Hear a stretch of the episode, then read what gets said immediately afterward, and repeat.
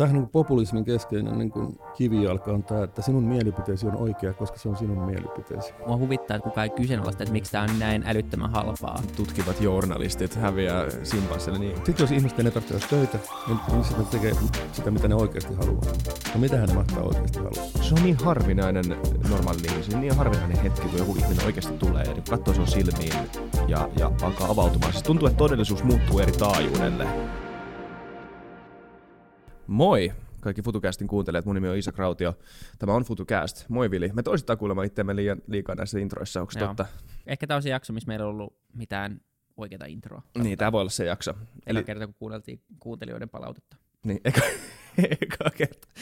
Kyllä me ollaan niitä kuunneltu, mutta se menee vähän niin kuin toisesta korvasta ulos. Tällä kertaa meillä on vieraana tosi mielenkiintoinen tyyppi. Öö, Pekka Sauri, tervetuloa. Kiitoksia. Mä en edes laittanut mitään titteliä siihen nimen öö, eteen. Kaksi syytä ekaksi kaikki kuuntelijat tietää, kuinka surkeamaan niissä, ja tokaksi, minkä titteli siihen se voisi laittaa? No mä oon nykyään työelämäprofessori, professor practice Helsingin yliopistossa, mutta tota, mä en kauhean hanakasti käytä sitä, koska se, se on niin harhaanjohtava se työelämäprofessori, koska aika moni luulee, että mä tutkin työelämää, mitä, mikä ei pidä paikkansa, vaan työelämäprofessori on niin kuin sen idean se, että on hankkinut pätevyytensä niin kuin työelämässä. Okay. Ja tämä liittyy siihen, että korkeakoulut ja niin sanottu reaalimaailma yrittää nyt epätoivoisesti lähestyä toisiaan.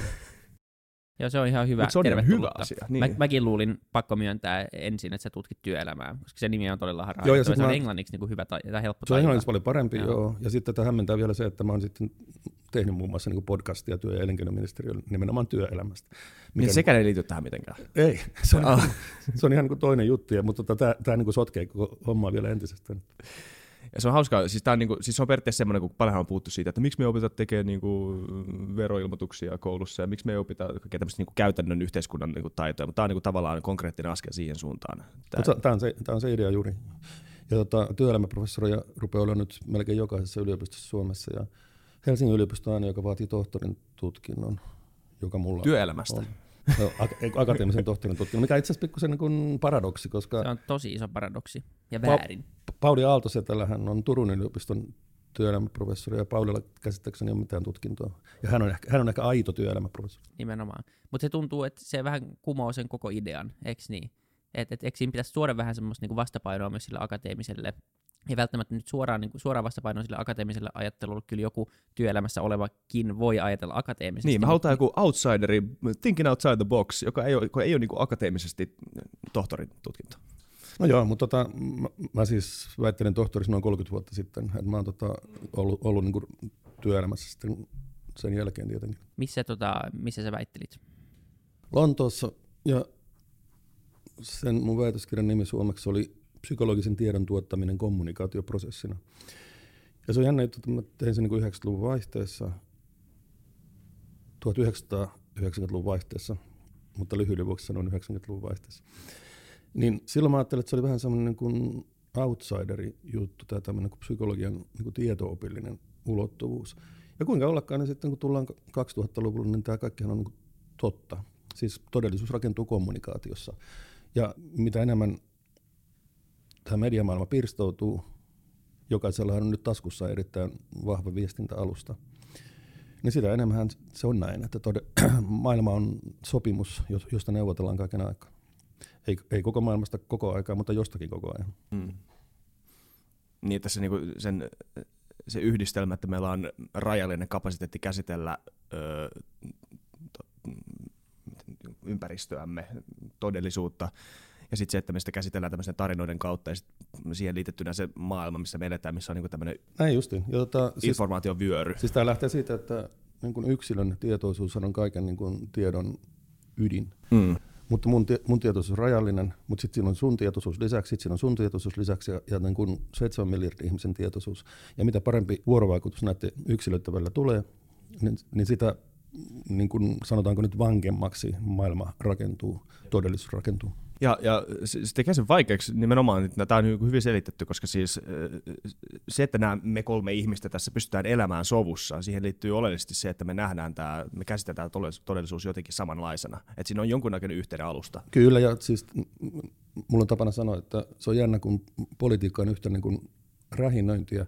Ja kuitenkin kaikilla ihmisillä on huomattavasti enemmän yhteistä kuin ero, eroja. Ja, ja tota, kun tätä politiikkaa on seurannut, niin useimmiten se, mistä politiikassa niin kuin kiistellään, se on niin kuin joku niin kuin kirsikka kakun nokassa, koska se kakku on niin kuin rakennettu vuosisatojen niin kuin mittaan jo valmiiksi, ja sen päällä sitten on tämä niin kuin poliittinen kiistely, joka koskee, koskee ikään kuin prosenttia niin kuin tästä suomalaista todellisuudesta. Sehän on semmoinen ajatusharha, mikä tulee siitä, että kuinka saatavilla se, niin kuin se, se ensimmäinen käsillä, olevissa inform- käsillä ole, oleva informaatio on. Se on sama parisuuden riidoissakin, että niin kuin, kyllä molemmat voi samalla tietää, että me rakastetaan toisiamme, että niin kuin, tämä suhde muuten menee hyvin, mutta mut, mut koska se perkele sä et tiskannut, niin, niin tämä on tosi iso juttu nyt tässä meidän suhteessa. Tämä, niin tämä nyt värittää tämän Ja sä et paino hammastanhan tuubin korkkia kiinni. Niin, nimenomaan.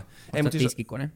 Mutta mut siis se on, se on ihan niin siis, no siis mä en tiedä miksi mä, en, turha mun osaarna, mä en opiskellut, siis mä en ole psykologian tohtori, mutta tämähän on siis niinku ihan, ihan niinku tiedetty ajatusharha siitä, että niinku se informaatio, mikä on käsillä, niin se, sen, sen jotenkin merkittävyys ö, laajentuu tietoisuudessa ihan, niinku, ihan, ihan, ihan liioteltuihin sfääreihin.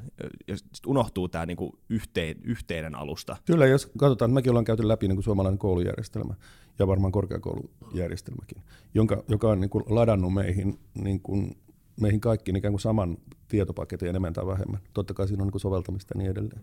Mutta tämä, me, ollaan, me ollaan oltu tässä järjestelmässä niin pikkuskideistä lähtien. Ja tämä on rakentanut meille tätä niin kuin yhteistä todellisuutta. Mutta on ihan hyvä, hyvä huomio, että sitten kun kuitenkin tämä tämänhetkinen kokemus on niin kuin vallitseva, niin helposti tämän, tämänhetkisen kokemuksen annetaan sitten niin kuin jyllätä, vaikka se on harhakuva. Että tämänhetkinen kokemus on ainoastaan niin kuin promillen promille me, meidän historiasta. Niin, mutta tässä me ollaan puhuttu niin kuin ihan myös mikrotasolla, jos, jos katsoo vaikka niin kuin vihapuhetta tai muuta vastaavaa, niin se, että sä, sä postaat jotain jonnekin, vaikka Twitteriin tai Facebookiin, ja sitten siellä on 6-7 ihmistä, jotka rähinnöi sun kommenttientässä, niin sitten tuntuu, että koko maailma on sua vastaan, ja, ja kaikki on sitä mieltä, että, että se, mitä sä postasit, Joo. on väärin. Tämä on niin kuin ihan vaan mikrotasolla tavallaan Tämä on mikrotasolla, asia. mutta kun mä olin tota, kaupunginjohtajana, niin tota, ja mä olin vielä vastuussa niin kuin tästä kaikkein ikään kuin näkyvimmästä osasta kaupunkia, niin kuin kaduista ja puistoista ja yleisistä alueista, joita kaikki käyttää koko ajan. Ja tota, sitten siinä helposti tulee tämmöinen negatiivisuusharha. Siis tota, jos jalkakäytävässä ei ole reikää, johon sä kompastuisit, niin sä et lähetä niin kuin kiitoksia kaupungille. Mutta jos siinä on reikä, johon sä kompastuit, niin aika äkkiä lähtee niin kuin palautetta. Niin. Ja jota, tästä seuraa se, että suurin osa palautteistahan on niin kuin negatiivisia.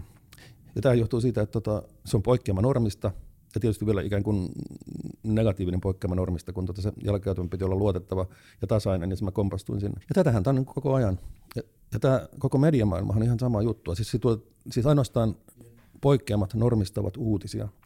Tämä on tämä, mistä toi Hans Rusling kirjoitti tämän faktoja. Joo, Free, mikä se nimi on? Tosi hyvä kirja.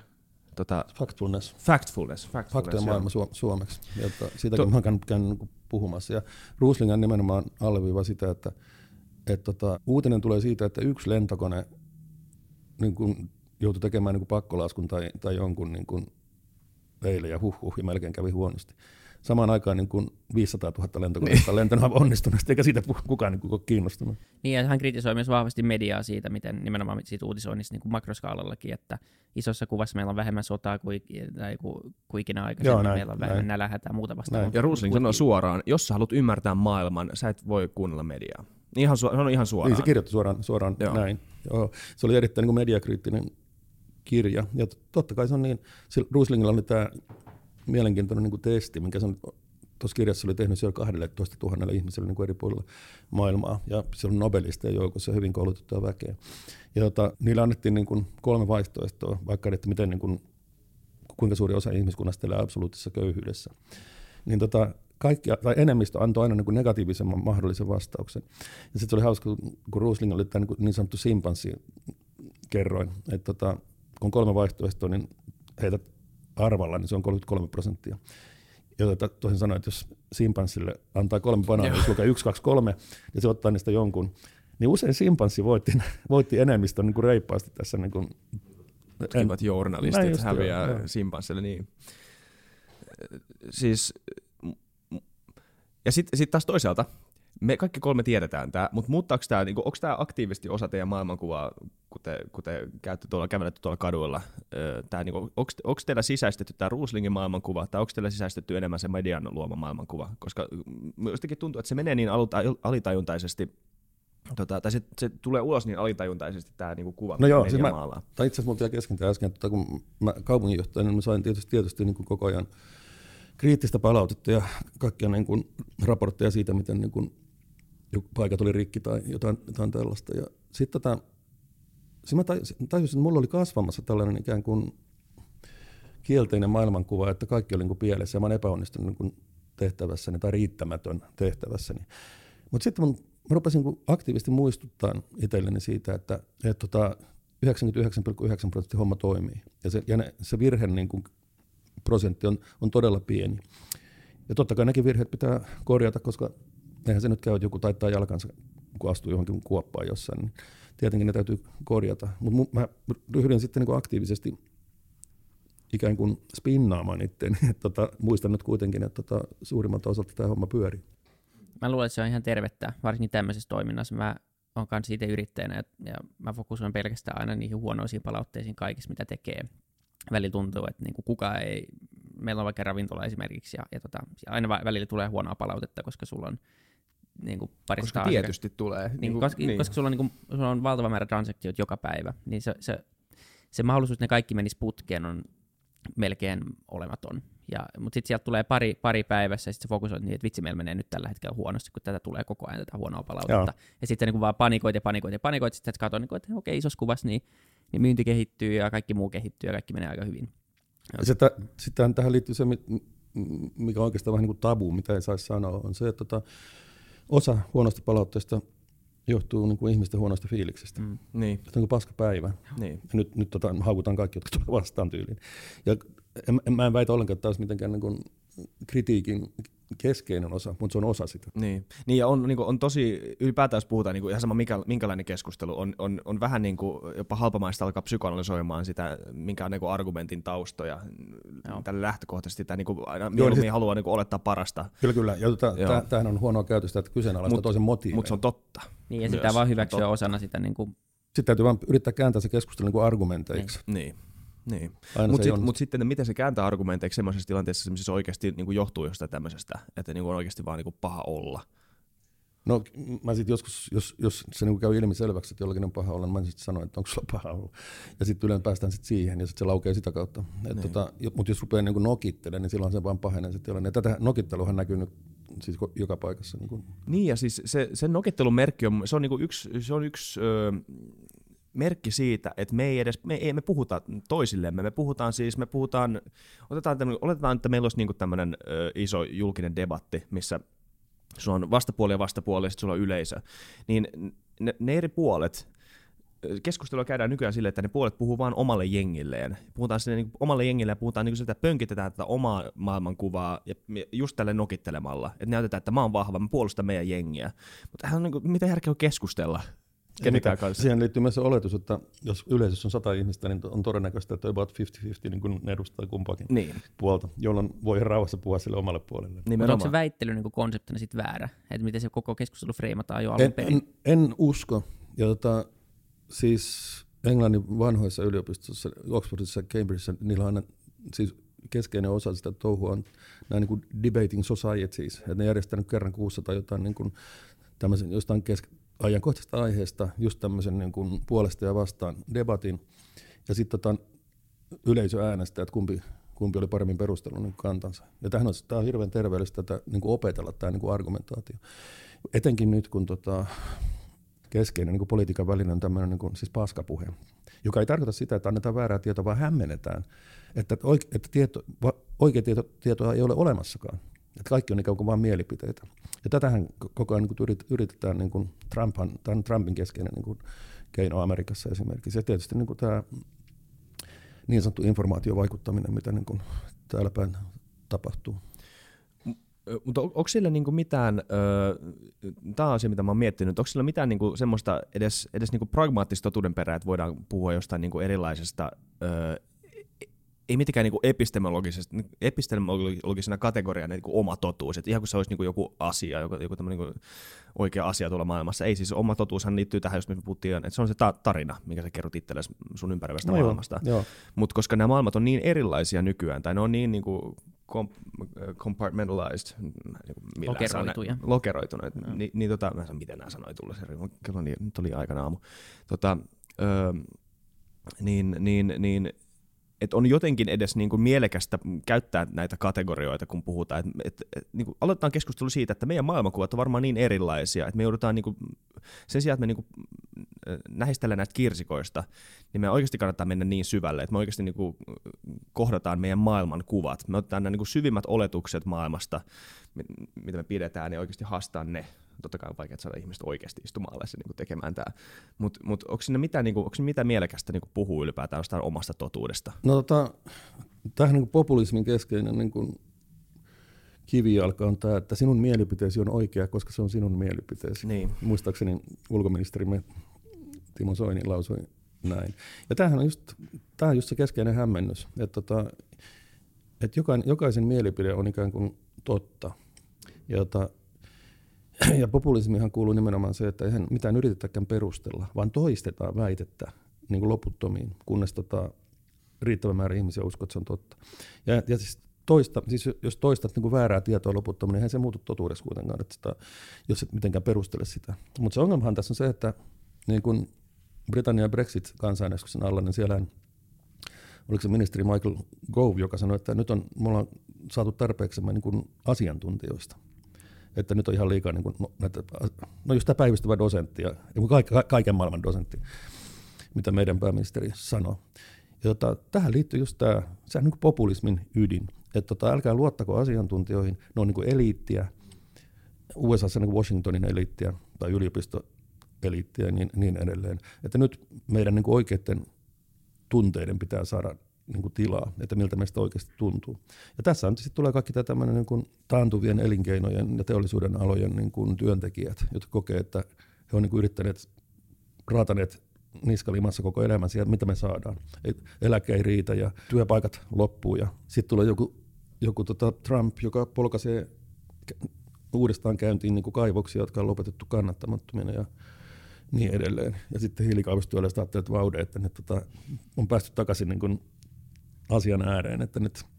Niin, ja samaan aikaan tuntuu, että tulee niin tosi vaarallisena hetkenä, kun, kun meillä on niin globaalimpia ongelmia kuin aikaisemmin varmaan ikinä. Meillä on iso ilmastonmuutosongelma ja se pahenee vuosi vuodelta. Meillä on työmurros tulossa ehkä. Voidaan puhua siitä. Ja tavallaan tuntuu, että nyt olisi se aika kuunnella näitä kaiken maailman dosentteja ja oikeasti tehdä vähän pidemmän on se näin, politiikkaakin tota, pidemmällä tähtäimellä. Mutta mä olen nyt huolissani just viime päivinä suorastaan, että tota, onko tämä ilmastonmuutoskeskustelu kääntynyt niin kuin itsensä vastaan. Yhä enemmän on tätä niin kuin puhutaan ilmastohysteriasta ja ilmastopaniikista. Sitten epäillään niin Greta Thunbergin motiiveja, että onko se niin kuin joidenkin aikuisten niin kuin marionetti ja, ja niin edelleen. Ja tota, sitten, siis tuntuu siltä, että niin kuin aika moni on kyllästynyt tähän niin kuin ilmastopuheeseen. Että tota, se ikään kuin pyörii ja pyörii ja pyörii ja sitten mitä? Että mitä nyt sitten pitäisi tehdä? Ja nyt, nyt sitten tietysti on tämä suosittu argumenttihan on tämä, että Suomi on niin pieni, että tota, mitäs meidän nyt kannattaa tehdä, kun Intia ja Kiina Tähän on hyvä vastaus, että, että, että, että jos maailma jaettaisiin niin kuin viiden miljoonaa ihmisen ruutuihin, niin kenenkään ei tarvitse tehdä mitään. Niinpä. Siinä on se, mä kuulin jonkun argumentin, oliko se itse asiassa jopa se tota, perussuomalaisten ehdokas, joka niinku nosti sen, sinänsä hyvä pointin taloudellisesti, että jos me, niinku, jos me, jos me jos jossain niinku eurooppalaisessa maassa suljetaan tehdas, ja joka sitten niin kuin luonnollisesti talo, niin kuin taloustieteellisesti ja niin kuin taloustieteellisen logiikan mukaan avataan jossain muualla, koska kysyntää on vielä jossain maassa, missä ei niin kuin lähtökohtaisesti mm. ole yhtä hyviä tämmöisiä niin kuin, ympäristösäännöstelyjä, säännöstelyjä, siis niin kuin säädöksiä, niin, niin, tota, mm, niin eihän sekään ole hyvä. Ja se oli ihan hyvä pointti. Se ei tietenkään, niin kuin, se ei ole mikään, se ei nyt ole silleen keppi niin kuin ympäri, niin kuin siis ilmastonmuutoskeskustelun rattaisiin sinne ylipäätään. Niin, mutta se on ollut se yksi, yksi, keskustelu kaikissa vaalikoneissa kanssa, että jos, jos teemme niin kuin ratkaisuja niin kuin talouden hyväksi, niin ne pitää aina, aina tai miten paljon me huomioidaan ilmasto niissä, että jos ne on ilmastolle haitallisia, saako niitä tehdä, se on ollut yksi niin kuin, mun mielestä kaikissa vaalikoneissa kysely. Ja ei se varmaan ole niin yksinkertaista kuin mitä haluaisi, ei. Kun se on ajoituskysymys aika pitkälti Ei se ollenkaan niin yksinkertaista. Nythän meillä on tota todella niin kuin eräänlainen tragikoominen tilanne Suomessa, että tota, tämmöinen va- valmistava tuotanto on Kiinassa. Mm. Ihmiset tilaa niin kuin Amazonista niin kuin kiinalaisia tuotteita, jotka pakataan niin kuin äänekoskella tehtyyn niin kuin pahviin sitten, että Suomi on, tekee osansa tässä niin kuin globalisoituvassa maailmassa. Yes, tämmöinen pikku plugini tässä, että jos sä tilaat jotain Kiinassa, jossa, jossa tuo rahtikustannus plus se tuote maksaa alle 25 senttiä, niin se on luultavasti jotain muuta myös siinä konteinerissa, mikä tulee sieltä Kiinasta. Eli näitä kaikkia tämmöisiä väyliä käytetään myös, niin kuin, äh, ei kaikkea, mutta siis tämä on, tää on niin kuin iso mahdollisuus, että siellä myös äh, tuodaan ihmisiä tai huumeita tai muuta vastaavaa, kun rahtikustannukset on niin, niin alhaiset. Kannattaa kuitenkin vähän miettiä, että mistä ostaa ja millä hinnalla. Kiinasta tulee ei välttämättä, mutta siis silleen, että, että siinä on sitä, että mua, mua huvittaa, että kukaan ei kyseenalaista, että miksi tämä on näin muutama. älyttömän halpaa. Että et ei ne massat niin kuin, joo, se, se on vain se, että niin tämmöinen tietty kulutus, niin se, se luo myös mahdollisuuksia kaikille. kaikille niin aivan, aivan varmasti näin on, mutta tota, tämä on tavallaan niin kuin väistämätön vaihe, koska se on ihan selvää, että jos tota, kun maailma globalisoituu, niin se tarkoittaa myös sitä, että tuotanto siirtyy niin kuin halvempien kustannusten maihin, kunnes ne kustannukset ei enää ole halvemmat. Ja tota, pikkuhiljaa ne sitten tasaantuu ne kustannukset ja ikään kuin ihmiskunnan, erot niin kuin ihmiskunnan tai maiden välillä pienenee. Ja nyt on pikkuhiljaa ruvennut jo olemaan tämmöistä niin kuin paluumuuttoa, siis erilaisten tämmöisten uusien teknologioiden avulla, että esimerkiksi tuotteita voidaan niin kuin valmistaa vaikka yksi kerrallaan ja tilauksesta ja niin edelleen, ja 3D-tulostinta ja kaikkea tällaista näin. Että osa, osa tuotannosta varmaan palaa takaisin niin kuin Eurooppaan tällä, tätä, tällä tavalla. Ja loput sitten niin kuin tasaantuu ajan myötä, jos, jos aika riittää ikään kuin. Jep. Niin ja varmaan välikädet vähenee, vähenee, vähenee osittain, että tulee muutama iso jätti, niin kuin on jo, on tulossa on Alibaba ja Amazon, ja Joo. sitten ihmiset tekee itse kotona. Voi tehdä vaatteet, voi tehdä niin kuin ruuat itse mm, viljellä. Ei vielä, niin kuin, mutta puhuttiin vaikka Kristolinturin kanssa tästä murroksesta, mikä tulee, että kaikki siirtyy niin kuin enemmän ja enemmän lokaaliksi, koska kaikki on tavallaan mahdollista tehdä ää, jossain vaiheessa itse. Et niin sitten jossain vaiheessa siirtyy, siirtyy niin kuin vielä kannattavammaksi, mutta se vaatii, että se printeri ei maksa paljon mitään. Kyllä, tai, niitä no, näin, näin se vaatii. On, onhan tuolla Klaas Wilsonissa myydään 3D-printereitä, mutta, tota, mutta yksi mm, vähän niin kuin irvokas ulottuvuus tästä niin kuin nettikaupasta on se, että nuoret nimenomaan, mä oon katsellut, niin tota, ne saattaa tilata vaatteita. Mm. Sitten ne kokeilee niitä päälle ja lähettää takaisin. Joo. Jota, siis tämmöistä edestakaista trafiikkia. Ja on, on syytä luulla myöskin, että, tota, että tota, kun ne palauttaa, niin, niin tota, ei ne päädy niin kuin kiertoon vaatteina ainakaan, tai ne, ne sitten kerätään niin kuin materiaalina. Ei, ei kannata ikään kuin pestä niitä uudestaan ja pakata uudestaan ja kaikkea tätä. Että sitä, se ei ole millään tavalla kannattavaa. Aivan pointti muuta. Niin se vaatehävikki siis on, se on ihan valtavaa. Ja, Joo, ja, ja nythän tähän on pikkusen herätty, herätty että, että, tota, että jotkut vaateketjut on ruvennut niin kuin, ottaa vastaan niin kuin käytettyjä vaatteita. Ja, ja se ei ole niin kuin Uffi, joka niin kuin myy ne vaatteina, vaan ne tota, palauttaa ne niin kuin siihen materiaalikiertoon. Ne jauhetaan jossain niin kuin kuiduksi ja sitten tehdään niin kuin uutta tekstiiliä siitä se ei varmaan loputtomiin, se on vähän niin kuin paperin kierrättäminen, että se kuitu lyhenee koko ajan, niin tota, se, ei, se ei loputtomiin toimi, mutta kyllä se muutaman kierroksen voi toimia. Joo, no hyvä, että ainakin tehdään jotain. Niin parempi kuin, että se poltetaan suoraan. Niin. Ja sitähän, niitähän poltetaan niin kuin koko ajan. Nimenomaan. Ja jos, jos katsoo, että tota, kuinka paljon ihmisillä on niin kuin vaatteita kaapeissaan mm. niin kuin käyttämättöminä, niin se on aivan järjettömiä määriä. Siis ihan siis niin kuin giga niin kuin tonnia niin kuin vaatteita, jotka vaan seisoo jossain. Mutta toisaalta eihän tämä millään tavalla niin ihmeellistä, koska keskimääräinen henkilöautohan seisoo tuossa niin parkissa 23,5 tuntia vuorokaudesta. Ja siis huonoin hyötysuhde, mitä millään teollisuuden alalla on, on niin kuin autolla, joka seisoo tuossa. Mutta autofirmat tykkää. Totta kai autofirmat tykkää. Ja, se on, ja Helsingissä tämä niin kuin autottomuustrendihän on niin kuin Suomen kärkeä, että tässä kantakaupungissa on niin alle 50 prosentilla ruokakunnista on auto. Ja se mulla ei ollut autossa 25 vuoteen, että tota, silloin kun lapset oli pieni, niin oli. Mut tota, ja nyt sitten mä kuljen niin tietysti julkisella tai yritän kävellä mahdollisimman paljon. Sitten jos tarvitsee vaikka viikonloppuna autoa, niin se ottaa niin kuin City Clubista tai jostain. Niin. Niin Kyllä se, se antaa semmoista niin kuin, vapauden elementin, mikä se on niin kuin ainoa niistä asioista, kun puhutaan tästä, että niin kuin tulevaisuudessa tulee tämmöisiä robotti-shuttles ja mm, tämmöistä niin kuin Uber, car, carpooling tai tämmöistä vastaavaa, että ei, ole vain niin henkilöautoja liikenteessä. Se on, ja se on huvittavaa, kun ta, ainakin joskus oli tämmöinen argumentti, että, että oma auto takaa niin kuin vapauden. No sehän on niin kuin pallo jalassa niin kuin oma auto. Kauhean riesa niin kuin parkki, parkkipaikkojen etsiminen. Sitten on lunta, niin sitten pitää kaivaa niin kuin lumen alta. Niin kuin Mutta jos pitää yhtäkkiä paeta huomenna Rovaniemelle. Okei, pitää ehkä elää elämänsä sille, että ei joudu pakeneen huomenna Rovaniemelle. Sekin voisi olla yksi. Mutta Niin. jos joutuu, mitä sitten? No yöjunalla sitten. niin Laittaa joku niinku naamarin päälle se joku fake, fake viikset ja Maa alkaa palaa jalkojen alla. Mutta joo, kyllä se on muuttumassa. Mä oon itse tosi kiinni ja tottunut siihen niin kuin autoiluun, mutta mä luulen, että siis, ja siitä on esitetty arvioita, että miten me pystytään oikeasti vähentämään meidän autokantaa merkittävästi just vaan innovoimalla julkisliikennettä ja, ja tuomalla ehkä sitten itseohjautuvia autoja jossain vaiheessa, mutta ihan vaan niin kuin kaikille käytettävissä olevia autoja. Mutta se, se on, aina puhutaan vaan siitä, että totta kai kaikki lähtee samaan aikaan, kaikki tarvitsee sitä autoa samoihin aikoihin, niin, niin että miten, miten hyvin sitä pystyy optimoimaan sit loppupeleissä, että miten paljon sitä saa vähennettyä. Se on varmasti, sen saa vähennettyä paljon, paljon siitä, mitä se on nyt, mutta mut mä en usko, että se niinku tippuu ihan radikaalisti. ja mun mielestä on ihan selvä asia, että tota, helppohan mun on olla ilman autoa täällä näin, kun, Mm. kun mulla on tota, kuukausi, HSLn kuukausikortti ja jota, pysäkkejä niin kuin 20 metrin välein tässä. Mutta tota, se on ihan selvä asia, että en mä usko, että tuolla niin kuin harvaan asutulla alueella tullaan toimeen ilman autoa niin kuin koskaan. Et Niin mikä tota, se oli? Sevettijärvi tai joku täällä oli se Joo, se grafiikka siitä. Kolt, Kolttasaamelaisten Kyllä. kylä. Joo. joka on niin kuin, muistaakseni vielä 120 kilometriä. Ivalosta. Niin. kauempana mistään, niin kuin paikka, joka on kauempana mistään koko maa- Siellä ei varmaan maailmassa ratikkaa. Se tuskin, tuskin. Varmaan siellä on joku hanke käynnissä. Se voi olla. Joku suunnittelee Pikaratikka. hanketta. Niin, mikä Inarista. omana Sevetijärven länsimetro. Pohjoismetro. Öö, hei, mä haluan puhua, ennen kuin tää, ei tää nyt mitään kiiretä sinänsä, tää jakso on ihan hyvissä, hyvissä malleissa, mutta mä haluan puhua öö, yölinjasta vähän. Joo. Öö, tota, mi- mikä se oli ja miksi sitä ei enää ole? No tota, pitkä tarina lyhyeksi. Tota, mun silloinen niin kun, kommunikaverini ja ystäväni Teppo Turkki, joka on nyt Sitran Aasian edustaja tai joku on Taivanilla asu käsittääkseni. No tota, Teppo oli mukana perustamassa Radio Cityä, jota 1985.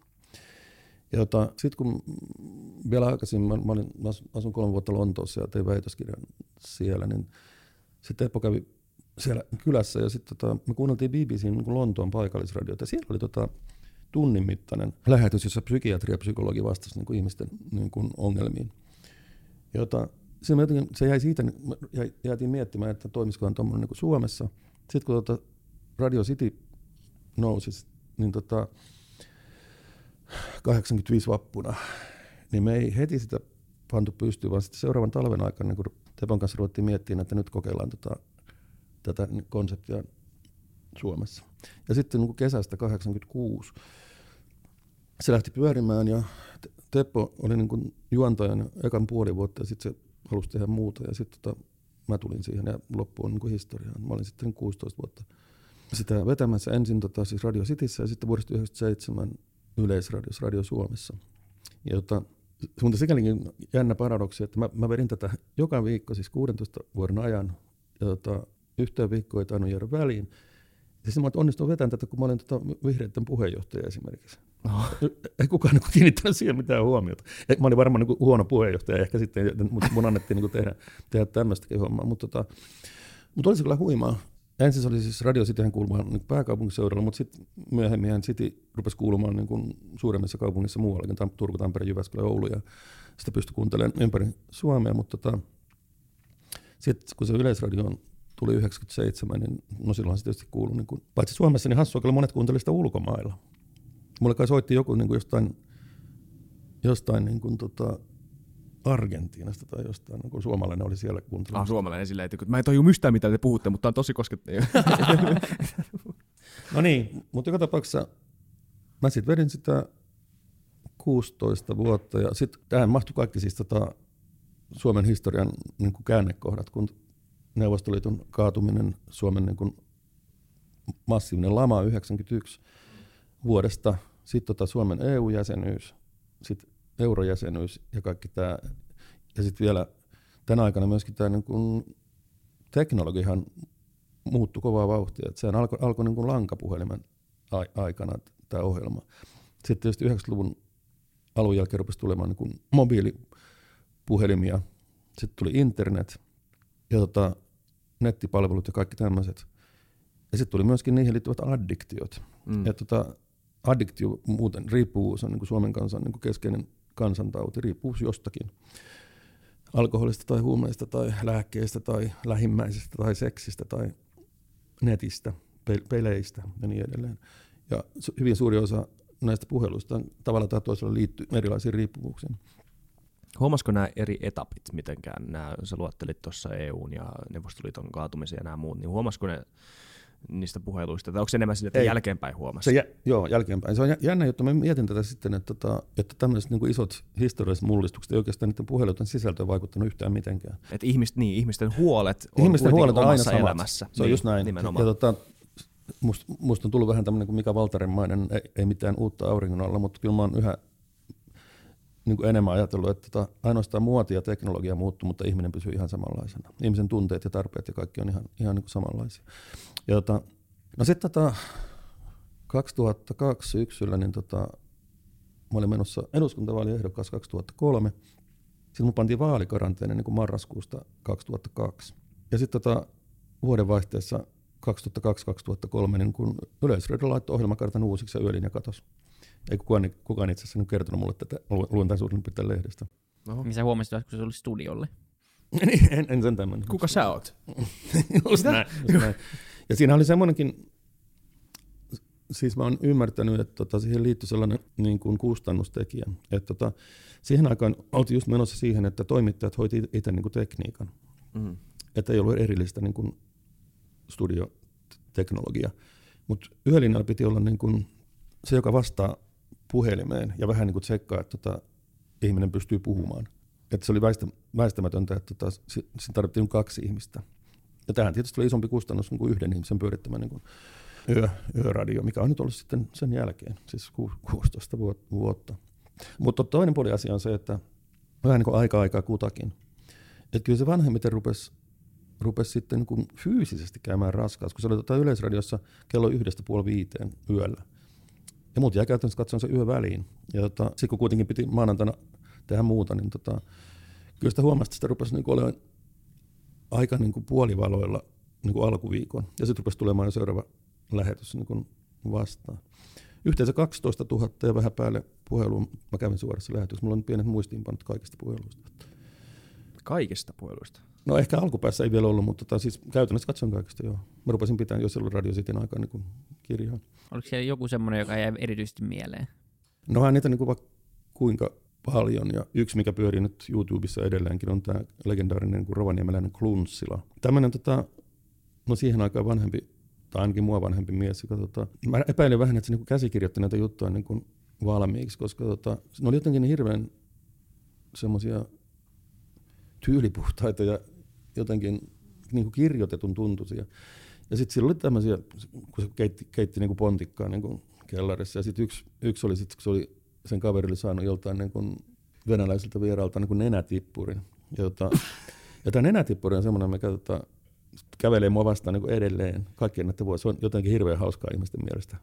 Se on aika se, hauskaa. Mä en tiedä, miksi se on hauskaa. Se on varmaan tosi kamala asia, mutta se on hauskaa. Mutta tota, sitten siihen liittyy vielä, se, se, meni, se meni ikään kuin niin pitkälle tämä homma, että tota, mä en ole enää niin kuin varmaan 15 vuoteen googlannut omaa nimeeni, tai mä en niin uskaltanut edes, niin tota, että mitä sieltä tulee. Mutta viimeisen kerran mä googlasin oman nimeni, kun se antaa näitä sit vaihtoehtoja, että missä yhteydessä.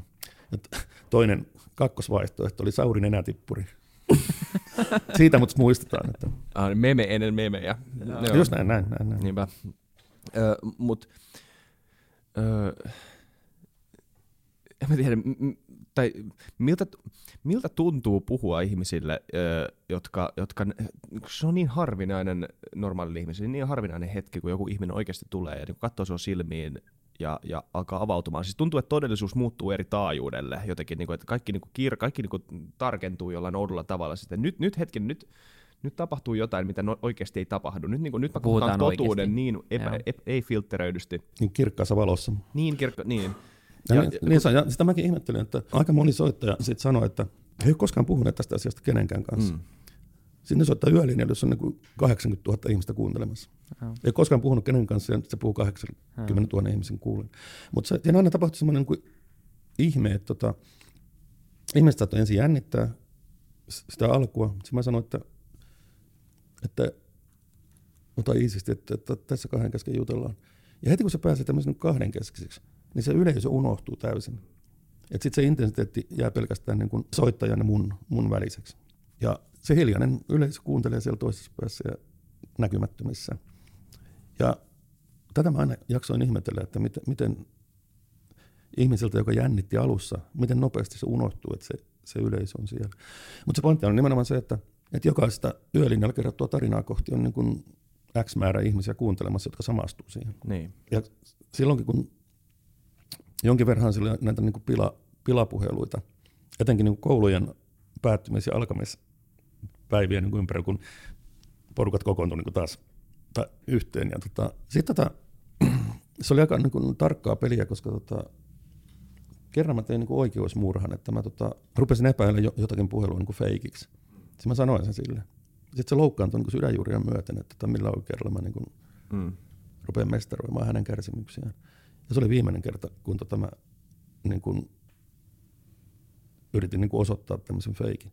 Ja sitten mä otin semmoisen tekniikan, että tota, vaikka mä saatoin epäillä, että siellä on, se on keksittyä juttu, että siellä on kaveriporukka niin, kuin, niin tota, tirskuu takana. Mutta tota, periaatteessa jokainen juttuhan olisi voinut olla, olla totta. Ja siihen pystyy samastumaan, vaikkei se kertomus olisikaan ollut totta. Ja tärkeintä oli, että mä pystyin katkaiseen sen puhelun ennen kuin se naururähäkkä tuli. Ne ei päässyt ulos mittaamaan tätä niin kuin vitsiä. Ja tämä oli tarkkaa puhua kyllä. Piti niin aika huolellisesti kuunnella, miten se... No, tämä on hyvä tapa. Etenee. Tämä on hyvä tapa niin käsitellä trolleja ylipäätään. Ja antaa vaan tilaa ja sitten, sitten just pilata sen loppu. Pilata loppuhuipennus. Loppu. ei, no niin, ei pääse, pääse nauttimaan siitä hetkestä. Oletko huomannut mitään, onko sinulla mitään kosketus siihen, että onko sen jälkeen, kun ohjelma lopetettiin, niin onko tullut mitään kehitystä siinä meidän taidossa puhua vaikeista asioista? No tota, mun mielestä osittain kyllä. Ja se johtuu ainakin osittain siitä, että nyt parinkymmenen vuoden kuluessa niin kun näkyvät julkisuuden henkilöt on puhuneet niin mielenterveyden ongelmistaan. Ja yksi, yksi niin kun iso juttu oli, kun Rova Tellervo Koivisto kertoi niin masennuksestaan ja kiusatuksi tulemisestaan joskus niin kun nuorena.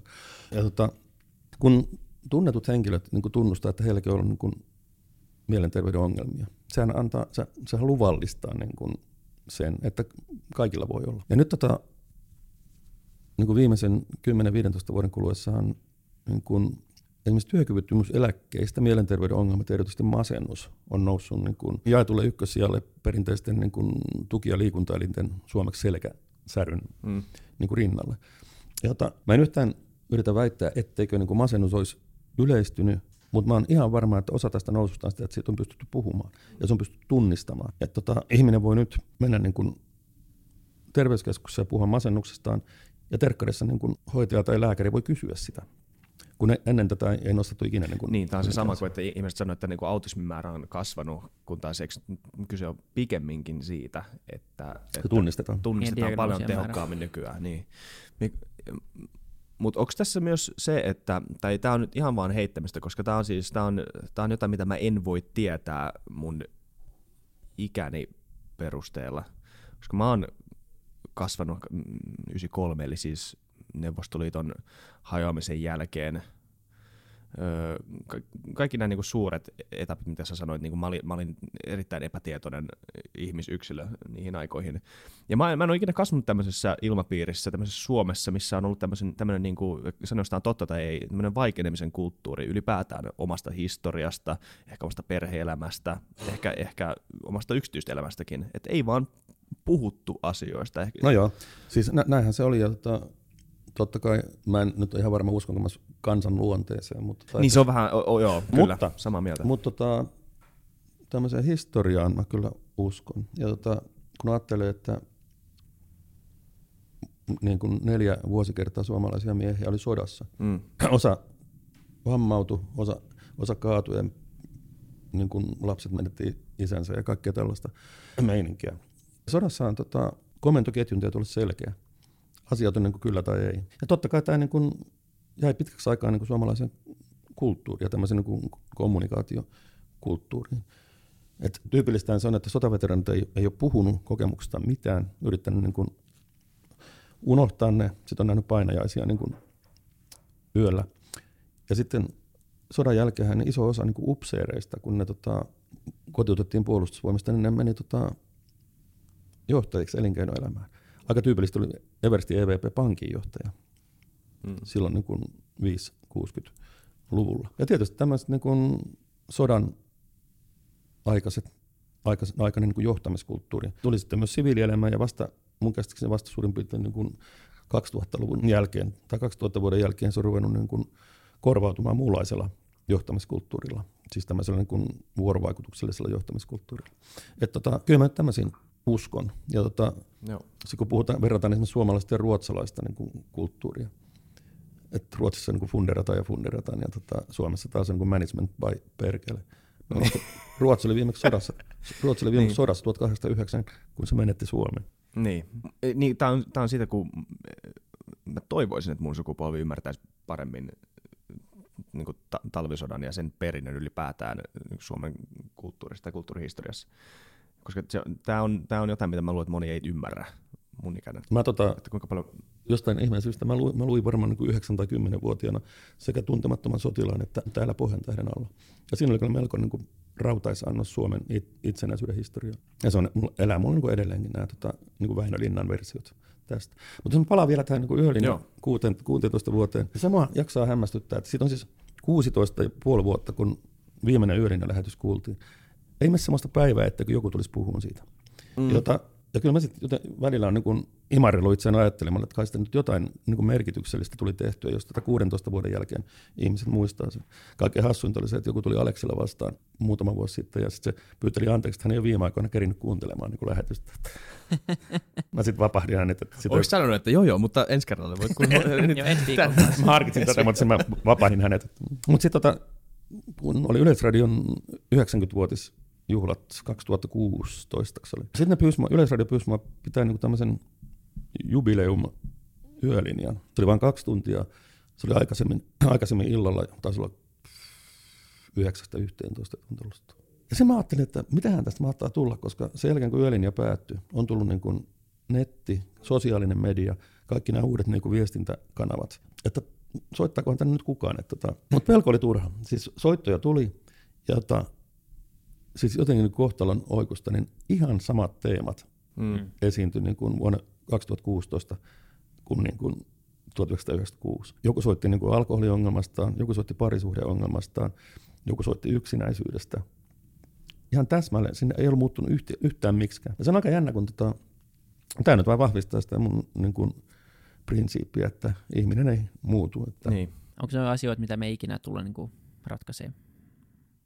No ei, kyllä siis tota, täytyy luottaa siihen, että ihmiskunta pystyy, niin kuin, tai sivilisaatio sanotaan nyt niin, pystyy ratkaisemaan niin kaikki, kaikki niin kuin uhat ja ongelmat tavalla tai toisella ennemmin tai myöhemmin. Mutta tota, ei ihmiset, siis nimenomaan ihmisten tunnekokemukset ei muutu. Mm. Ja tota, se onkin jännä katsoa nyt, kun tota, tulee keinoäly ja, tota, mm.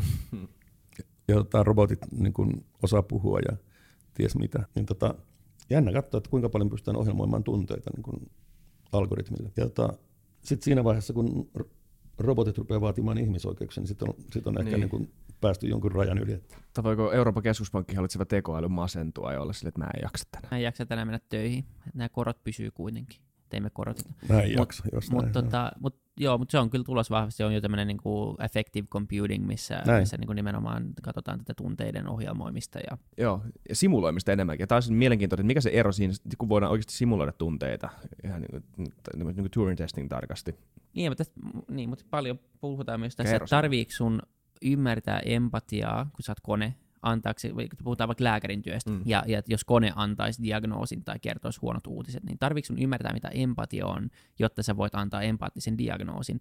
Ja ei sun tarvi, koska sä voit vaan emuloida tai simuloida sitä, mitä se lääkäri tekee, ja sä voit ottaa miljoona vastaavaa tilannetta ja ottaa vaan ne parhaat käytännöt siitä, ja sä voit samaan aikaan, että se kone voi lukea, miten se ihminen ottaa ne uutiset vastaan, ja pystyy niin kuin reaaliajassa twiikkaamaan sitä omaa viestiä. Eli ei sen tarvi ymmärtää, mitä empatia on, jotta se voi antaa empaattisen ja oikeanlaisen diagnoosin tai niin kuin välittää Mutta tätä. jos sä tiedät tämän, jos sä tiedät tämän ennen kuin sä kohtaat tämän, tota, sanotaan mikä, mikä ilmentymä se nyt onkaan tästä tekoälystä tai robotista, niin, jos, niin eikö tämä tavallaan estä sitä ö, Kyllä. sen empatian välittymistä? Tässä siis se ratkaiseva on nimenomaan se, että tiedänkö mä tästä, onko mä ikään kuin askeleen edellä niin kuin Mm.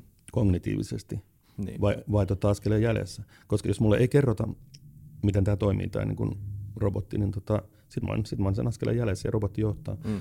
Sen sijaan taas, jos mulle kerrotaan, että tällä on opetettu tätä ja tätä ja tätä, silloin mä oon taas niin kuin siitä edellä. Ja tota, itse asiassa niin kauan kuin ihminen voi olla askeleen edellä, niin niin kauan tämä on niin kuin ihmis, Niin. ihmisen hallinnassa tämä tilanne.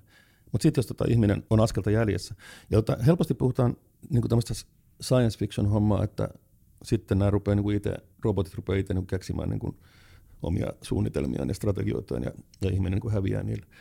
No voihan olla, että semmoisenkin joskus päästään, mutta, mutta enemmänhän kysymys on tästä, että kuinka paljon ihmisille kerrotaan siitä, miten tämä on ohjelmoitu tämä tota, vastapäätä istuva robotti. Mm.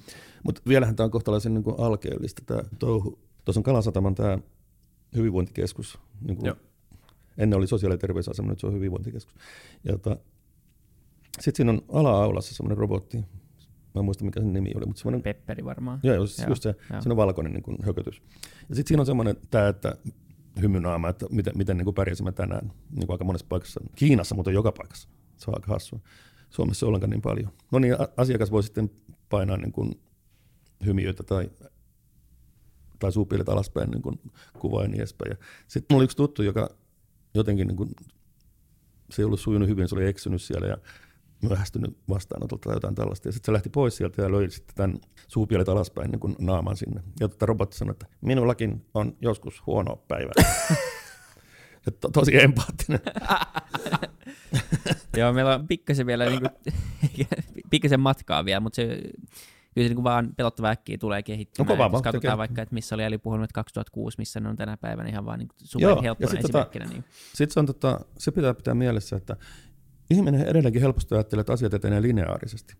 Ja tota, teknologia etenee niin kuin logaritmisesti, että se tota, korkoa korolle Mm. potenssiin potenssiin. Ja tämä on ihmisen hirveän vaikea hahmottaa, koska jotenkin se on niin syvällä tämä niin kuin lineaarinen ajattelu. Ja se on tästä kumpuu nämä kaikki science fiction eh, tavallaan ajatukset, että sitten tulee tämä jonkinlainen singulariteetti, ja kun se vaan syöttää itsellensä, ja, ja sitten kun tekoäly alkaa ohjelmoimaan uutta tekoälyä, niin sitten se on peli on menetetty. Just Ja sit varmaan siinä on jotain totuutta, mutta me puhuttiin Risto Siilasman siitä, että missä vaiheessa tämä teknologia oikeasti on tällä hetkellä, niin hän sanoi, että niinku, se, on, se on vielä koneoppimista, se on täysin, sillä ei ole mitään ymmärrystä siinä softassa, Joo. ja se vaan kehittää itseänsä datan perusteella, se vaatii valtavia määriä, määriä dataa, mutta se ei tarkoita, etteikö sieltä voisi syntyä pikkuhiljaa todella mielenkiintoisia asioita, ja se tulee olemaan todella iso innovaatio ihmiskunnalle. Sä oot jonkun verran puhunut ja, ja niin työmurroksessa kanssa, ja tässäkin podcastissa esitetty hirveän paljon erilaisia mielipiteitä siitä, että mikä esimerkiksi nyt tekoälyn ja automatisaation vaikutus tulee olemaan työelämälle. Ja, ja jotkut peilaa sitä aina siihen, että no, tuli, tulihan meille sähkö ja tulihan meille internet ja näin, ei, mikään näistä ei muuttanut radikaalisti meidän niin kuin työn määrä on jonkinlainen konstantti. Sitten jotkut sanoo, että tämä kerta on nyt erilainen, koska me, me puututaan meidän kognitiivisiin kykyihin ja me poistetaan sitä työtä. Niin, niin tämmöisiä niin kuin, ja tuntuu, että ei kukaan voi tietää totta kai, että näitä peilataan erilaista tutkimusta. Ei, mutta on, nohan se on selkeästi nähtävissä, että tota, mekaaniset työt ja etenkin tota, manufaktuuri, eli siis tavaravalmistus, niin tota, missä on toist, toistuvaa liikettä, Mm. toistuvia niin kuin, toimenpiteitä, niin näähän niin kuin voidaan yhä enemmän ohjelmoida. Jos katsoo nyt jotain niin kuin autotehtaita, niin tota, kohta niin kuin enää lop, auton niin kuin loppukiillotuksen tekee niin kuin ihminen, että kun robotit pistää tai koko niin kuin kaikki osat ja niin edelleen. Et yhä enemmän niin kuin manufaktuuri on, on sitten tätä. Mutta sitten tota, esimerkiksi ruoan valmistus on semmoinen, joka tota, se varmaan niin luontaisesti pysyy niin kuin lähellä ihmistä kyllä. Et totta kai on olemassa niin kuin ruokatehtaita, jotka niin kuin tuuttaa maksalaatikkoon niin kuin kauppoihin hyllyille. Mutta tota, esimerkiksi ravintoloissa, niin se on olennainen osa sitä juttua, että se on niin kuin huippukokin tekemä, valmistamaan se ruoka. Eikä se ole, ei ole 3D-printattu mistään niin kuin hiilihydraateista, että, tota, että se on oikeasti niin kuin taitoa. Enkä mä usko, että tämä häviää yhtään mihinkään. On ehkä se elämys, elämyksellisyys, mutta sitten taas jos sulle kerrotaan, että se on huippukokki, mutta sulle ei kerrota, että se on kokkirobotti ja sitten sulle tuodaan se ruoka pöytään, niin kiinnostaako sua, jos se, jos se oikeasti maistuu hyvälle. Tässäkin Risto Linturi puhuu, että sitten meillä on oma, oma niin kuin keittiön robotti kotona, joka, joka laittaa semmoista ruokaa, joka on meille aina meidän niin kuin, oman preferenssin mukaista ja maistuu aina todella hyvälle. On se näin, mutta, tota, mutta siinähän unohtuu just tämä elämyksellisyys, mikä, mikä liittyy, liittyy niin kuin ruokaan. Mm.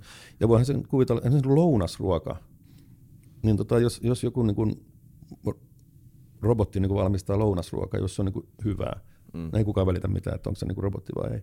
Mutta jos mä menen illalla niin kuin, tota, kynttilä illalliselle johonkin ravintolaan, niin kyllä se niin kuin robotti ikään kuin pilaa fi- fiiliksen aika helposti siellä.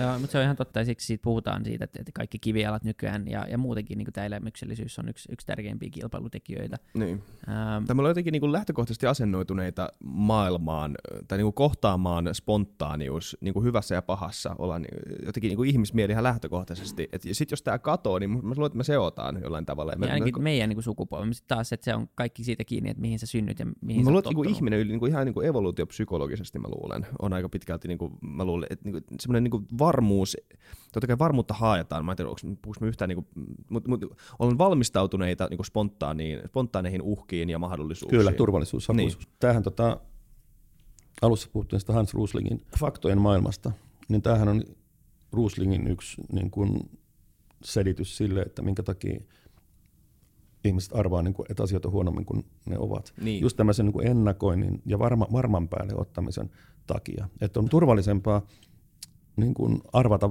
että asiat on huonommin, kuin arvata, että ne on vähän paremmin. Et tota, koska silloin on ikään kuin valmistautuneempi mahdollisiin uhkiin. Ehkä. Tosi huono asia on aina pahempi kuin tosi hyvä asia on hyvä. Niin, ja sitten tietysti tämä, tämä niin liittyy laajemminkin niin kuin ihmisten niin kuin maailmankatsomukseen ja, ja niin kuin elämän asenteeseen. Et tota, helposti optimismi on sinisilmästä ja naivia ja pessimismi on älykästä. Mm. Jos katsotte, kun, kun tota, aina silloin tällöin, kun tehdään niin kuin suomalaisten älykköjen niin kuin top 10 listaa, niin ei sillä kyllä ketään optimistia ikinä ole se Pentti Linkolhan on niin kuin mitaleilla. Että, tota. niin pitäisikö, me pyy- pitäisikö me pyytää Pentti Linkolla futukästi? Kyllä mä luulen, että se on sen aika. Aika on tullut. Onnittelen, jos saatte Pentti liikkumaan. Niin kuin. Me mennään mielellään sinne, missä Pentti on. Mua ei haittaa yhtään liikkua sinne sen saarelle, missä se asuukaan. Mutta joo, siis nimenomaan tämä, että niinku, on, on, on, älyllis, on älyllisemmin helpompaa olla pessimisti kuin optimisti myös.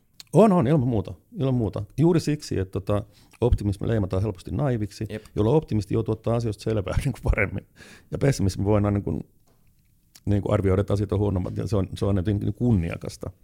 Niin. Ja tämähän on just se Ruslingin pointti, että Ruslingiahan on jotkut syyttäneet niin denialistiksi, että tota, Rusling sulkee silmänsä niin kuin vakavilta ongelmilta. Rusling kiistää tämän täydellisesti. Se sanoo, että ei lainkaan sulje silmiään, vaan että hän vaan niin kuin nojaa faktoihin, eikä niin kuin mediasta saatuun maailmankatsomukseen. Niin, laittaa ne perspektiiviin. Joo, ja mun, mun mielestä se Ruslingin niin vasta-argumentti oli erittäin uskottava. Oli. Että tota, ei missään nimessä voi, voi niin syyttää Ruslingia kuin denialistiksi missään. Niin, eikä hän varmaan niin, nimenomaan ihan kiellä, että näitä ongelmia on olemassa, mutta hän vaan hän osoittaa faktojen kautta, että se ei ole se tavallaan niin kuin vallitseva trendi kuitenkaan loppupeleissä. No näin juuri, näin juuri. Mistä me puhuttiin ennen tätä? Me puhuttiin työmurroksesta ja mä vaan sanon, että, että kyllä robotti voi tehdä ravintoloissa niin. Sitten sä aloit puhua spontaaniudesta. Niin. Mä luulen, niin, mä sanon, että mä luulen, aika paljon siitä kiinni, mihin sä synnyt, mihin sä oot tottunut. Että niin. kyllä se, se, robotti voi olla se tuttu ja turvallinen jollekin, joka syntyy 50 vuoden päästä. Niin se voi, nimenomaan. Että, se niin, on meille niin. vaan niin vieras ajatus tällä olla, hetkellä.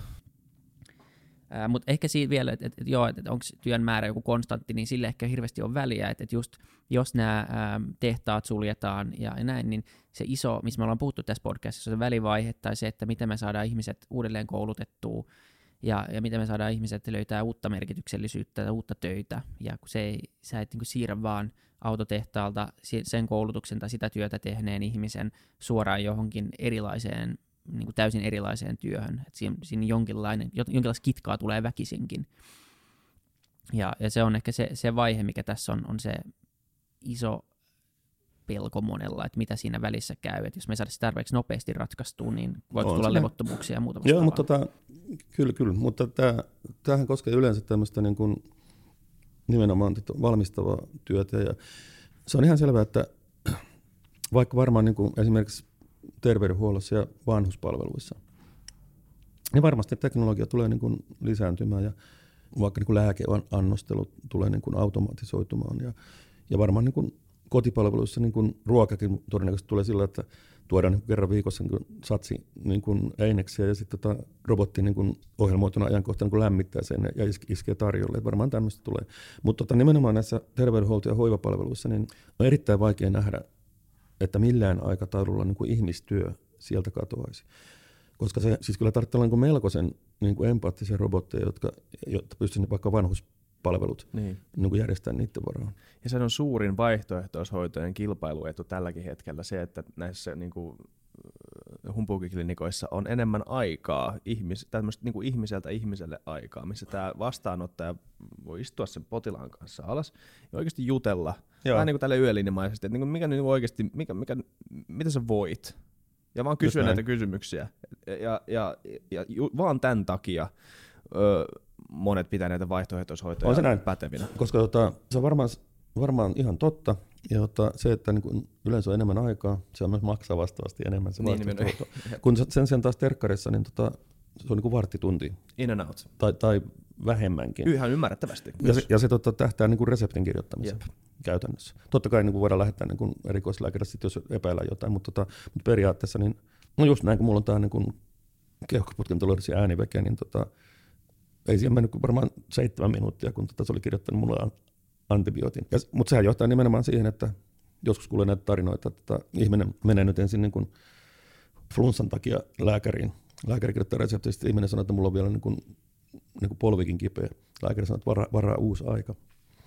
Et, et ihminen niin kuin, käytettiin lokerointisana jossain muualla, mutta tota, mutta ihmisen terveys on lokeroitu tällä, että yksi kerrallaan niin hoidetaan. Ja se vaihtoehtohoito niin kuin ottaa ihmisen kokonaan, tai hyvässä tapauksessa ottaa. Niin nimenomaan. Niin, totta kai ihmiset, ihmiset tykkää tästä ajatuksesta niin kuin holistisesta terveydenhuollosta. Ei sille, että siinä olisi mitään niin kuin tieteellistä perää, mä en tiedä, ehkä mä en ole mikään lääkäri, mutta, mutta mä luulen, että ihmiset tykkää sitä ajatuksesta, että mi, minut otetaan kokonaisena. Näin juuri että mut otetaan niinku yksilönä, mut otetaan, mut otetaan tämmöisenä kokonaisuutena, eikä vaan, että nyt, nyt mun jalkaa tutkitaan, niin sitten mä oon jotenkin niinku passiivisena tämmöisenä niinku marionettinukkena roikun tässä samalla, kun mun jalkaa, mun jalan vaivaa tutkitaan. Niin mä oon ihminen, mä voin pahoin, kun mulla on, mun jalka ei toimi, mä pystyn kävelemään, mä pystyn urheilemaan, mä pystyn käymään lenkellä.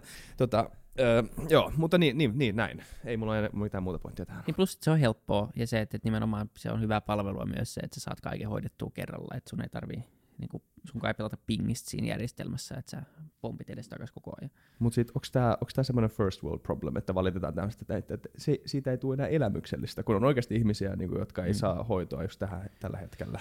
On se varmaan tietyllä tapaa, mutta sitten toisaalta, niin jos se oikeasti on ongelma, joka johtaa sitten siihen, että ihmiset passivoituu tai ne ei merkityksellisyyttä tai ne ei tee mitään, niin onhan se, ei se kuitenkin aito ongelma, vaikka se olisi niin kuin first world problem, niin ei se, ei, se, niin kuin, ei se poista sitä ongelmaa ja se, mitä se tekee yhteiskunnalle. Ja mun mielestä sitä, se on vaarallista ehkä verrata sitä sit siihen, että on maailmassa on isompia ongelmia.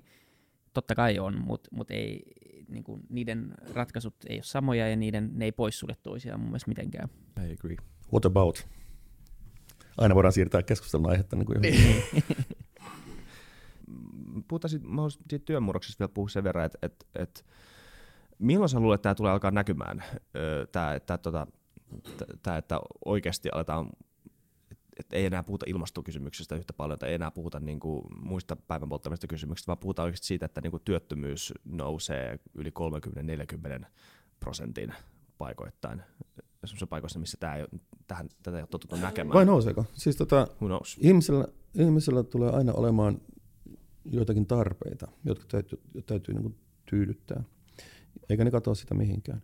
Ja ota, todennäköisesti kun, kun tota, nämä mekaaniset työt siirtyy algoritmille, niin sitten syntyy lisää kysyntää tämmöiselle niin kuin ihmiseltä ihmiselle palveluille.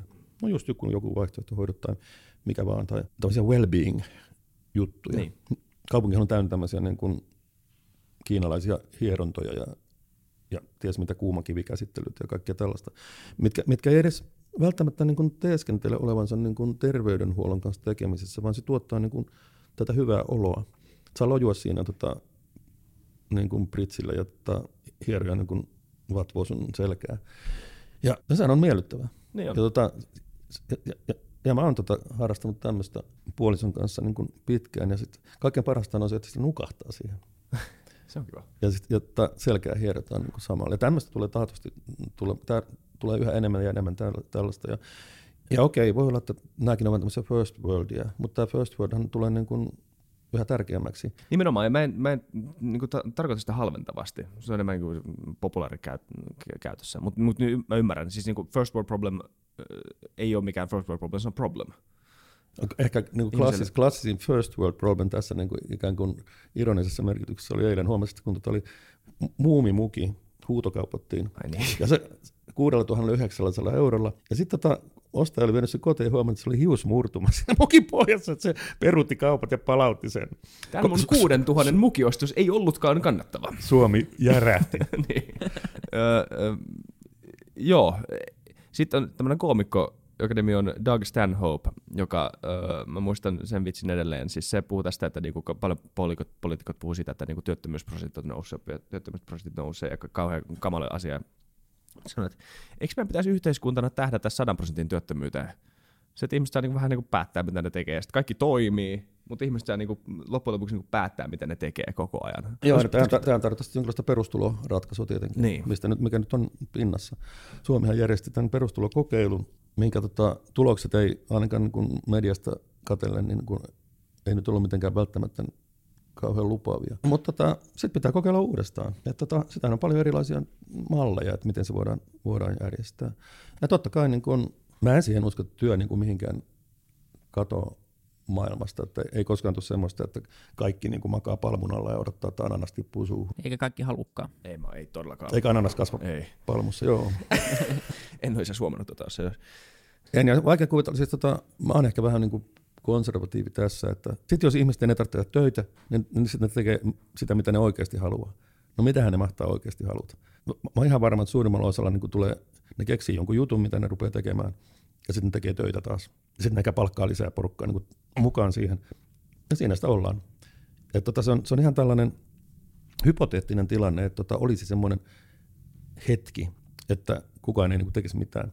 Niin, et tota, se, sehän on vain niin se voi olla niin kuin systeemin nollaaminen tavalla tai toisella, että, että sitten se lähtee niin kuin uudestaan niin kuin menemään. Ehkä ihmisistä tulee vähän enemmän kuin yrittäjiä, tai ne tekee sitä omaa harrastusta, mutta ne tekee sitä sitten kuitenkin silleen, että niin kuin sanoit, se siitä kasvaa ikään kuin työ tai työtä muistuttava asia. Ja nyt tota, kun niin kuin on tämmöistä hyvää kehitystä, tuossa nyt kadulla näin äskenkin niin kuin mainoksia tämmöistä kevyt yrittäjyydestä, mm. että voi niin kuin laskuttaa niin kuin jonkun niin kuin systeemin kautta vaikka ei ole perustanut mitään niin kuin firmaa tai mitään. Että ihminen voi niin kuin kerätä, olla vaikka töissä ja kerätä lisätuloja tämmöisellä niin kevyt yrittäjyydellä. Mm. Siis myydä vaikka palveluksia jollakin tai mitä nyt kulloinkin. Ja se, että siis mä oon ihan varma, että nyt kun tämä teknologia koko ajan kehittyy, niin yhä enemmän tulee niin kuin erilaisia vaihtoehtoja, mitä ihminen voi käyttää niin kuin oman elämänsä niin kuin parantamiseen. Ja just kun ennen oli niin kuin valtava kuilu sen välillä, että olit sä yrittäjä – vai etkö ollut. Niin nythän siinä on niin just tämmöiset kevyt yrittäisjutut, niin tota, ne pienentää sitä kuilua. Että on paljon erilaisia niin variaatioita, että se ei ole niin joko tai. Niin. Ja, ja samaan se on niin työn ja työttömyydenkin kanssa. Että tota, kyllähän siinäkin, mä en nyt sano, että siinä on onnistuttu niin mitenkään täydellisesti, mutta kyllähän kuitenkin niin Suomessa on ollut tällaisia porrastuksia niin työttömyyden ja työn välillä, jotta saadaan ihmisiä takaisin työelämään. Ja tota, tämmöisiä tulee varmasti niin koko ajan lisää, siis erilaisia mahdollisuuksia, että miten voi elämänsä järjestää. Nimenomaan mallit ja käytännöt ja termit varmaan muuttuu pikkuhiljaa tässä ajan myötä, niin kuin on tähänkin mennessä. Termit tulee ja menee. Nimenomaan. Mä luulen, me kysytään right. tässä vaiheessa viimeinen kysymys, Kyllä. joka on ollut sama kaikille, eli yksi iso unelma äh, Suomen tulevaisuudelle ja, ja miksi? Ei tarvitse olla se isoin, mutta joku, joku tärkeä asia. No varmaan se on sellainen, että jos mä selitän vähän pitemmästi. Yksi ongelma, mikä mun mielestä Suomessa on, on se, että Suomessa on erittäin korkeatasoinen koulutus, vaikka nyt ilmeisesti Suomi on jonkun sijaan tippunut niin PISA-tutkimuksissa, niin tämä peruskoulutus on erittäin hyvä ja ikään kuin ainakin tähän mennessä jotakunkin niin kuin tasavertainen. Onhan siinä niin kuin omat ongelmansa varmasti. Mutta, mutta tota, sitä osaamista ei saada niin kuin ulos yksilön korvien välistä. Ja jota, mun, mun tämmöinen grande teoria on tota, se, että vuorovaikutus, kommunikaatio yksilöiden välillä ei ole tarpeeksi vapaata tai avointa, jotta niin kuin ihmisten aivot voitaisiin yhdistää toisiinsa niin kuin superaivoksi. tai niin kuin korkealentosta, mutta tota, ehkä ymmärrätte. Joo. Ja, tota, ja mun mielestä tämä toi nobelisti Bengt Holmström silloin, kun se oli Suomen kiertueella sen Nobelin jälkeen, niin tota, sehän niin kuin koko ajan puhui tästä näin, että, tota, että tätä korkean koulutustason niin kuin resurssia ei saada ikään kuin hyötykäyttöön, esimerkiksi innovaatioiden tuottamiseen ja niin edelleen. Ja mulla on sellainen I have a dream, että tota, suomalainen tämä vuorovaikutus ja kommunikaatiokulttuuri kehittyisi sellaiseksi, että yksilöt voisivat niin kuin avoimemmin jakaa ideoitaan ja kokemuksiaan, jotta saataisiin niin kuin yksilöiden niin kuin hy, hyvin varmaan erilaiset niin kuin osaamiset ja kokemukset yhteiseen käyttöön. Tällainen niin kuin ja nimenomaan in- semmoista niin kuin aivoripulin jakamista enemmänkin, ei semmoista niin kuin tarkkaa, että nyt, nyt sanon tarkasti tämän. Eikö se ole nimenomaan se ongelma, että se on liian rigidiä se vuorovaikutus? Tää, joo, niin, näin, näin varmasti. Joko se on liian rigidiä tai sitten sitä ei ole. Niin. Ja tää, mun mielestä ollaan, tässä ollaan, on kanssa näkynyt merkkejä, että ollaan menossa parempaan suuntaan, että ihmiset pystyy niin kuin tekemään yhdessä asioita helpo, helpommin kuin ennen. Ja sitten se näkyy myös niin kuin fyysisessä suunnittelussa. Ja Helsingissä on just ihan viime vuosina tulevan loistavia niin kuin paikkoja, niin kuin yliopiston tiedekulma, joka on kaikilla avoin, niin sinne voi mennä niin kuin tekemään töitä Joo. tai kuuntelemaan paneelikeskustelua tai syömään tai mitä vaan. Ja aina siellä on sellainen puheensorina niin käynnissä, kun ihmiset tota, läppäreiden kanssa niin kuin tekee omia juttujaan siellä. Ja sitten tietysti keskustakirjasto Oodi, mm. joka on nimenomaan suunniteltu myös tämmöiseen niin kuin yhteisöllisyyteen, että ihmiset voi siellä ta- tavata toisiaan ja jutella keskenään ja lainata kirjoja ja jutella niistä kirjoista ja niin edelleen. Ja, tää, ja tämähän on just sitä kehitystä, mitä tässä niin kuin Suomessa tarvitaan.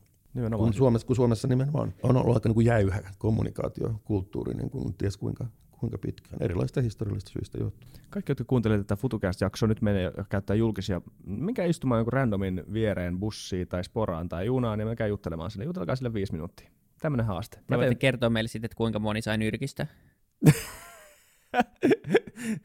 Mut harva varmaan. Tuskin, että kuka saa nyrkistä. Varmaan tulee semmoisia, että kuka sä oot.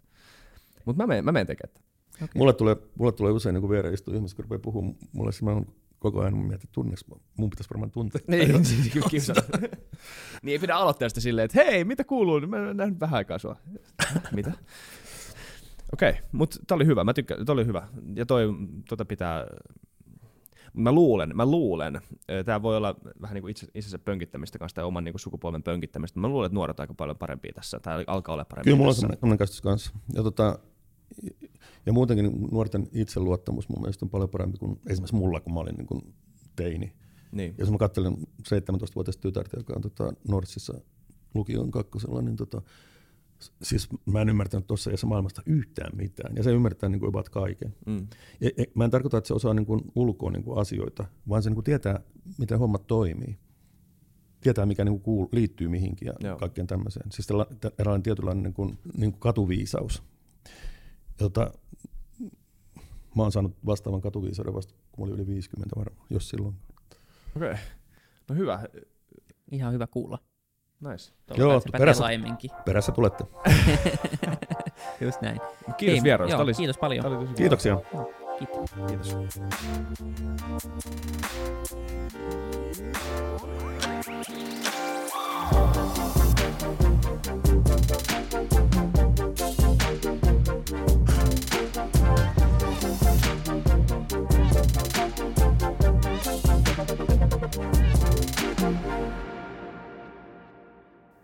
Kiitti kaikille kuuntelijoille, yhteistyökumppaneille ja FutuCastin koko tiimille. Isa Kraution ja William von der Baalinin lisäksi, Isa Kraution minä, tiimiin kuuluu tuotantovastaava Samuel Happonen ja media vastaava Tuumas Lundström. Ja kiitos Niko Noanalle tästä upeasta tunnaribiisistä, joka on mukana Lululandissä. Seuratkaa mitä somessa nimimerkillä FutuCast, millä tahansa podcast-alustalla ja niin ja saa arvostella. Mielellään. Thanks. Moi moi.